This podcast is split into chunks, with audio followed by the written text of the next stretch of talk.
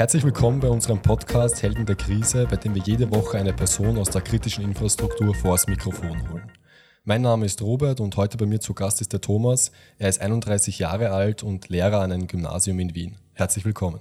Ja, hi Robert interessante Zeiten im Moment mit der Corona-Krise. Äh, gerade das Lehrpersonal, also du, ihr steht ja da auch im Fokus der Berichterstattung. Äh, Homeschooling ist angesagt, nur 5% äh, der Schülerinnen und Schüler sind ja aktuell in den Klassenräumen. Äh, jetzt kann ich mir vorstellen, das ist sicherlich in den letzten Tagen eine große Herausforderung gewesen. Auf jeden Fall. Äh, dennoch muss ich sagen, ich finde, es läuft überraschend gut. Ich unterrichte Mathematik und Informatik. Das heißt, ich bin quasi in der Schule einer der zwei Personen, die quasi die erste Anlaufstelle sind, wenn es irgendwie Probleme gibt äh, bei der EDV. Und deswegen habe ich da, glaube ich, einen relativ guten Überblick, wie es bei uns läuft. Und ich finde, es läuft wirklich sehr, sehr gut. Äh, das liegt, glaube ich, einerseits daran, dass wir sehr viele Oberstufenschüler haben, die einfach quasi hm, per se fit sind im Umgang mit Computer, mit den digitalen Medien. Also das wäre sowieso quasi nie ein Problem gewesen bei denen. Ich denke auch, dass sehr viele Schülerinnen und Schüler eher im, im oberen Altersbereich, in der Oberstufe, vielleicht sogar affiner sind als so manche Erwachsene. Ne? Ja, das kann man sicher so sagen, ja da ist natürlich dann auch die Herausforderung, wie schaut es eigentlich auch mit deinen Kolleginnen und Kollegen aus? Du bist ja sehr affin, äh, wie ich auch schon rausgehört habe, du bist ja auch für Informatik zuständig, aber einige ältere Kolleginnen und Kollegen, die sind sicherlich auch ja, da oder dort großen Herausforderungen ausgesetzt. Sicher, ja. Also man vorweg, natürlich gibt es auch ältere Kollegen, die auch sehr computeraffin sind und die auch am, am neuesten Stand sind. Ja. Trotzdem äh, quasi statistisch betrachtet ist es sicher so, dass quasi ab einem gewissen Alter, ich sage jetzt mal 50 plus ungefähr, äh, die Kollegen und Kolleginnen sich etwas schwerer tun mit der Umstellung äh, und mit dieser neuen Situation. Wobei man sagen muss, dass sie sehr motiviert sind, also äh, auch sehr interessiert daran sind, jetzt quasi Dinge auszuprobieren, die sie vielleicht sonst nicht ausprobiert hätten. Äh, gerade in der ersten Woche, das war sehr spannend für mich, weil die Geschichte, die Quarantäne oder quasi die Schulschließungen haben ja letzte Woche Montag begonnen, also vor eineinhalb Wochen. Und gerade in den ersten drei, vier Tagen war ich eigentlich zu 90 Prozent damit beschäftigt, äh, Anfragen und äh, Anrufe von Kollegen zu beantworten und ihnen zu helfen, als dass ich mich quasi um die meine Schüler kümmern konnte, weil ja meine Schüler äh, auch ziemlich eingespielt sind bei dem Thema. Ja. Also wie schaut denn so ein typischer Online-Homeschooling-Alltag jetzt bei dir und deinen Klassen aus? Prinzipiell ist es so, also man, ich habe dazu gesagt einmal nur Oberstufen, das heißt, ich muss mich eben um einige Dinge, ähm, die sich die quasi Kollegen mit den Unterstufenklassen kümmern müssen, weil die Kinder in dem Alter von 10 bis 14 dann eben noch nicht so fit am Computer sind, aber die Probleme habe ich ja alle nicht in meinem Fall. Äh, schaut so aus, dass ich ein Wochenpaket zusammenstelle für die Schüler und Schülerinnen. Das heißt, sie wissen, was sie in der Woche erledigen sollen. Sie können sich selbst einteilen äh, ich mache sehr viele Lernvideos, die ich auf YouTube hochlade.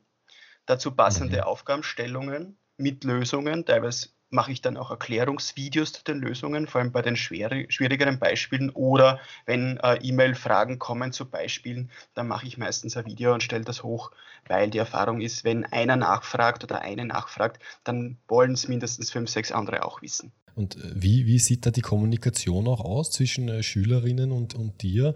Äh, das stelle ich mir auch als große Herausforderung dar. Man ist nicht mehr in einem Raum, man kann nicht mehr so über kurzen Weg was fragen. Ja, na sicher, ja. Also man kann natürlich nicht so einfach im direkten Gespräch Fragen beantworten, das ist richtig, ja. Ich mache es primär über E-Mail aber das sind quasi meine Schüler auch gewohnt. Also sie schreiben mir auch so hin und wieder E-Mails und sagen, sie sind gerade bei der Hausübung, sie kennen sich nicht aus oder wie auch immer und dann antworte ich. Das heißt, sie sind auch gewohnt, dass ich relativ schnell antworte. Äh, WhatsApp und Co. verwende ich nicht, schon aus dem Grund, weil ich es einfach nicht verwenden darf. Ja, da gibt es eine Verordnung dazu. Mhm. Würde ich den Kollegen und Kolleginnen auch eher dazu, davon abraten, das jetzt da auch in der Krise zu machen. Ja, ich finde, bei E-Mail reicht, man muss nicht jetzt da rund um die Uhr verfügbar sein für die Schüler und Schülerinnen. Ja, man kann ruhig sagen, okay, ich mache Homeoffice von äh, 8 bis 17 Uhr oder so und da beantworte ich jede Frage relativ schnell. Aber um 21 Uhr muss ich auf WhatsApp nicht mehr eine Frage beantworten oder per Mail. Man kann sicherlich dieser Situation auch was Positives abgewinnen, indem man hier vielleicht jetzt auch diese Kanäle auch weiter aufbaut. Und so wie du sagst, für dich ist es natürlich jetzt von Vorteil, dass du auch in der Vergangenheit schon auf viele dieser Sachen zurückgegriffen hast, was sich natürlich in der jetzigen Zeit dann bezahlt macht. Genau. Aber ich glaube, insgesamt kann man trotzdem sagen, den Digitalisierungsschub, den die Schule und generell das Bildungswesen in Österreich jetzt durch diese Krise bekommt, ist immens. Ja. Also ich glaube, hätte es die Krise, würde es die Krise jetzt nicht geben, würde das, glaube ich, noch ein paar Jahre dauern, bis wir da wären, wo wir jetzt wahrscheinlich in einem Monat oder zwei Monate sind. Besteht denn aus deiner Sicht auch die Gefahr, dass jetzt einige Schülerinnen und Schüler, ähm, die vielleicht zuvor schon gerade im jetzt schwierigen Fach Mathematik äh, auf der Strecke bleiben könnten, beziehungsweise andere Schülerinnen und Schüler, die auch als sehr gut gelten, davonziehen?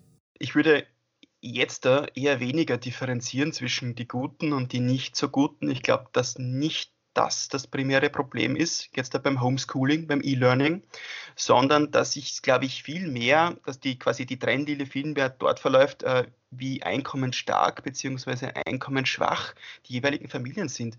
Weil gerade bei Homeschooling und E-Learning, ich meine, was spielt eine Rolle? Es spielt eine Rolle, wie gut ist der Computer, der Laptop, den ich zu Hause habe? Habe ich überhaupt einen Laptop zu Hause? Und Punkt zwei, wie gut ist die Internetverbindung? Kann ich überhaupt auf YouTube vernünftig Videos streamen? Und wenn das alle zwei Sekunden abbricht, also ich rede jetzt nicht von, von quasi in 4K streamen, aber ein gewisses mhm. Grund, Grundlevel sollte man schon haben, um vernünftig lernen zu können zu Hause. Und ich glaube, ja. dass das das Problem ist. Ja, natürlich. Vor allem, wir wissen ja, äh, viele Familien, da ist äh, Vater und Mutter jetzt zu Hause, weil sie eben auch Homeoffice machen. Äh, wir wissen ja gar nicht, ob jetzt jeder Schüler, jede Schülerin auch einen eigenen Laptop hat, ein eigenes Tablet hat. Und natürlich für sozial schwächere Familien ist das natürlich eine irrsinnig große Herausforderung. Und auch das Datenvolumen, das du angesprochen hast, das ist auch natürlich, wenn ich das über die mobilen Daten am Handy mache, das ist in kürzester Zeit natürlich dann aufgebraucht. Ja, oder man, man hat einen Mörder quasi Handyrechnung Ahnung. Das ist natürlich dann für Sozialschwache auch wieder nicht gut. Ja, richtig, ja. Zwecks Homeoffice der Eltern, äh, ich glaube, äh, dass halt viele Eltern auch gar nicht Homeoffice machen können. Das heißt, man muss es auch aus der Perspektive sehen, äh, dass wenn Eltern zu Hause sind, dann können sie bis zu einem gewissen Grad mit ihren Kindern ja auch gemeinsam lernen und sie unterstützen. Aber mhm. die quasi die Mutter, die jetzt da beim Biller sitzt und nach wie vor bitte für uns äh, quasi die, die quasi schauen muss, dass die Regale gefüllt sind, äh, dass wir einkaufen gehen können oder auch der Vater quasi, der bei der Post arbeitet und so weiter, die sind nicht zu Hause, um ihren Kindern beim Lernen zu helfen. So ist es, ja. Und und äh, das ist natürlich jetzt die eine Sache, wie läuft der Unterricht jetzt aktuell ab? Äh, andere Frage ist natürlich, wie kommst du jetzt eigentlich zu deiner Leistungsbeurteilung? Tests, Schularbeiten und dergleichen stelle ich mir natürlich in der jetzigen Situation sehr schwierig vor. Ja, die Antwort ist da so kurz. Es gibt keine äh, Tests, es gibt keine Schularbeiten. Ich finde, das ist jetzt primär gesehen für die nächsten Wochen auch überhaupt keine, also kein drängendes Problem. Es geht jetzt mal darum, äh, dass alle Schüler und Schülerinnen zum Lernmaterial kommen, dass sie lernen können. Sie tun es, das sehen wir in der Schule ganz gut. Also quasi wir verwenden sehr viel Moodle, da kann man mitlocken und schauen äh, quasi, wer greift wie viel zu und, und was wird abgegeben und das funktioniert super. Ja. Und die Schularbeiten und Tests, also das sind für mich jetzt da als Lehrer aus meiner, aus meiner Perspektive zurzeit echt das, das geringste Problem.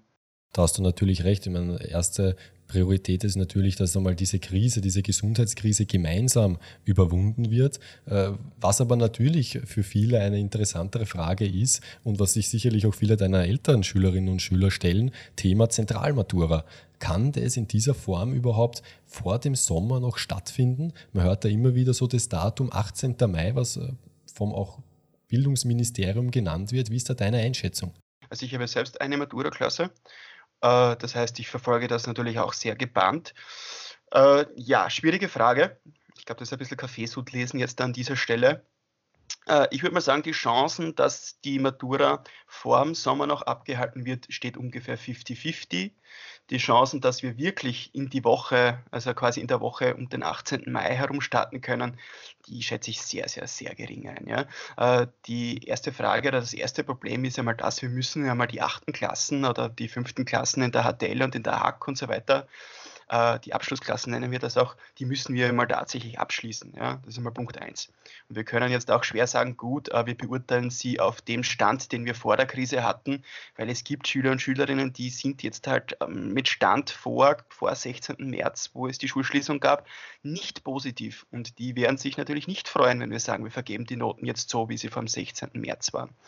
Äh, das wird, glaube ich, auch rechtlich nicht halten. Ja, da hätten wir Widersprüche, dass wir damit die Wand tapezieren könnten in der Schule. Und es soll natürlich auch keiner auf der Strecke bleiben. Gerade von den, von den schwächeren Schülern äh, ja, besteht natürlich die Gefahr, dass die sonst sich eine Note auch vielleicht gar nicht mehr ausbessern können.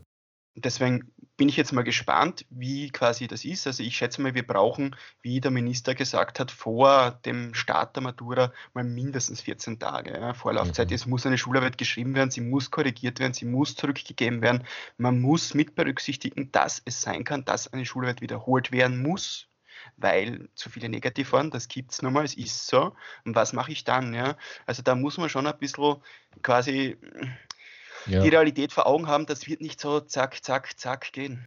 Das heißt, noch viele offene Fragen in Wirklichkeit und es geht auch gar nicht so sehr jetzt auch im ersten Schritt um die Zentralmatura, sondern wie du auch richtig sagst, einmal das Schuljahr auch abzuschließen, um überhaupt zur Zentralmatura zu kommen. Äh, siehst du da auch irgendwelche Alternativen? Zentralmatura noch vor dem Sommer? Gibt es da Alternativen im Herbst zum Beispiel? Ja, was sind die Alternativen? Also ich meine, wenn wir schauen, äh, die VBA-Präsentationen wurden mittlerweile komplett gecancelt, das heißt, die gibt es nicht. Äh, wenn man nach, also sich andere Länder anschaut, also Irland hat heute bekannt gegeben, dass, glaube ich, die Matura ausfällt. Das bekommen alle die Bestnoten so ungefähr, glaube ich, ist das mhm. jetzt in mhm. Irland. Da würden äh, sich auch einige freuen. ja, halte ich jetzt für Österreich noch eher für unwahrscheinlich, dass es so ist, aber ich hätte vor zwei Wochen auch noch für unwahrscheinlich gehalten, dass wir die VWA-Präsentationen komplett ausfallen lassen. Mhm. Ja, also ich lasse mich da überraschen. Äh, ja, eine andere Alternative wird sein, dass man die Matura einfach im Herbsttermin macht, also im Nebentermin unterm Strich kann man sagen, äh, es bleibt weiter spannend, je nachdem auch, wie es in Zukunft weitergeht, wie man diese Gesundheitskrise bewältigen kann. Das ist natürlich Nummer eins Priorität und da möchte ich dir natürlich und auch stellvertretend allen Lehrerinnen und Lehrern, die jetzt im Einsatz sind, ein herzliches Dankeschön aussprechen. Ihr ermöglicht es nämlich, dass auch äh, Personen in Krankenhäusern, Ärzte und so weiter und so fort weiterarbeiten können in Wirklichkeit. Ja, vielen Dank. Ich glaube, dass die Krise vielleicht auch eine Chance ist, dass der Beruf des Lehrers wieder ein etwas besseres Standing in der Gesellschaft bekommt. Vielleicht Eltern, auch Eltern, die sich jetzt quasi beim Homeschooling selbst als Lehrer probieren, mhm. äh, versuchen vielleicht auch mal unsere Perspektive jetzt ein bisschen weniger zu sehen und dass quasi auch vielleicht die Gesellschaft an sich ein bisschen anerkennt, dass ein Lehrer eben nicht nur bis 12 Uhr oder bis Dienstagmittag arbeitet. Das kann ich nur vollends unterstreichen und sage herzliches Dankeschön dafür, dass du heute bei mir zu Gast warst. Danke, Thomas. Ich sage danke für die Möglichkeit. Ciao.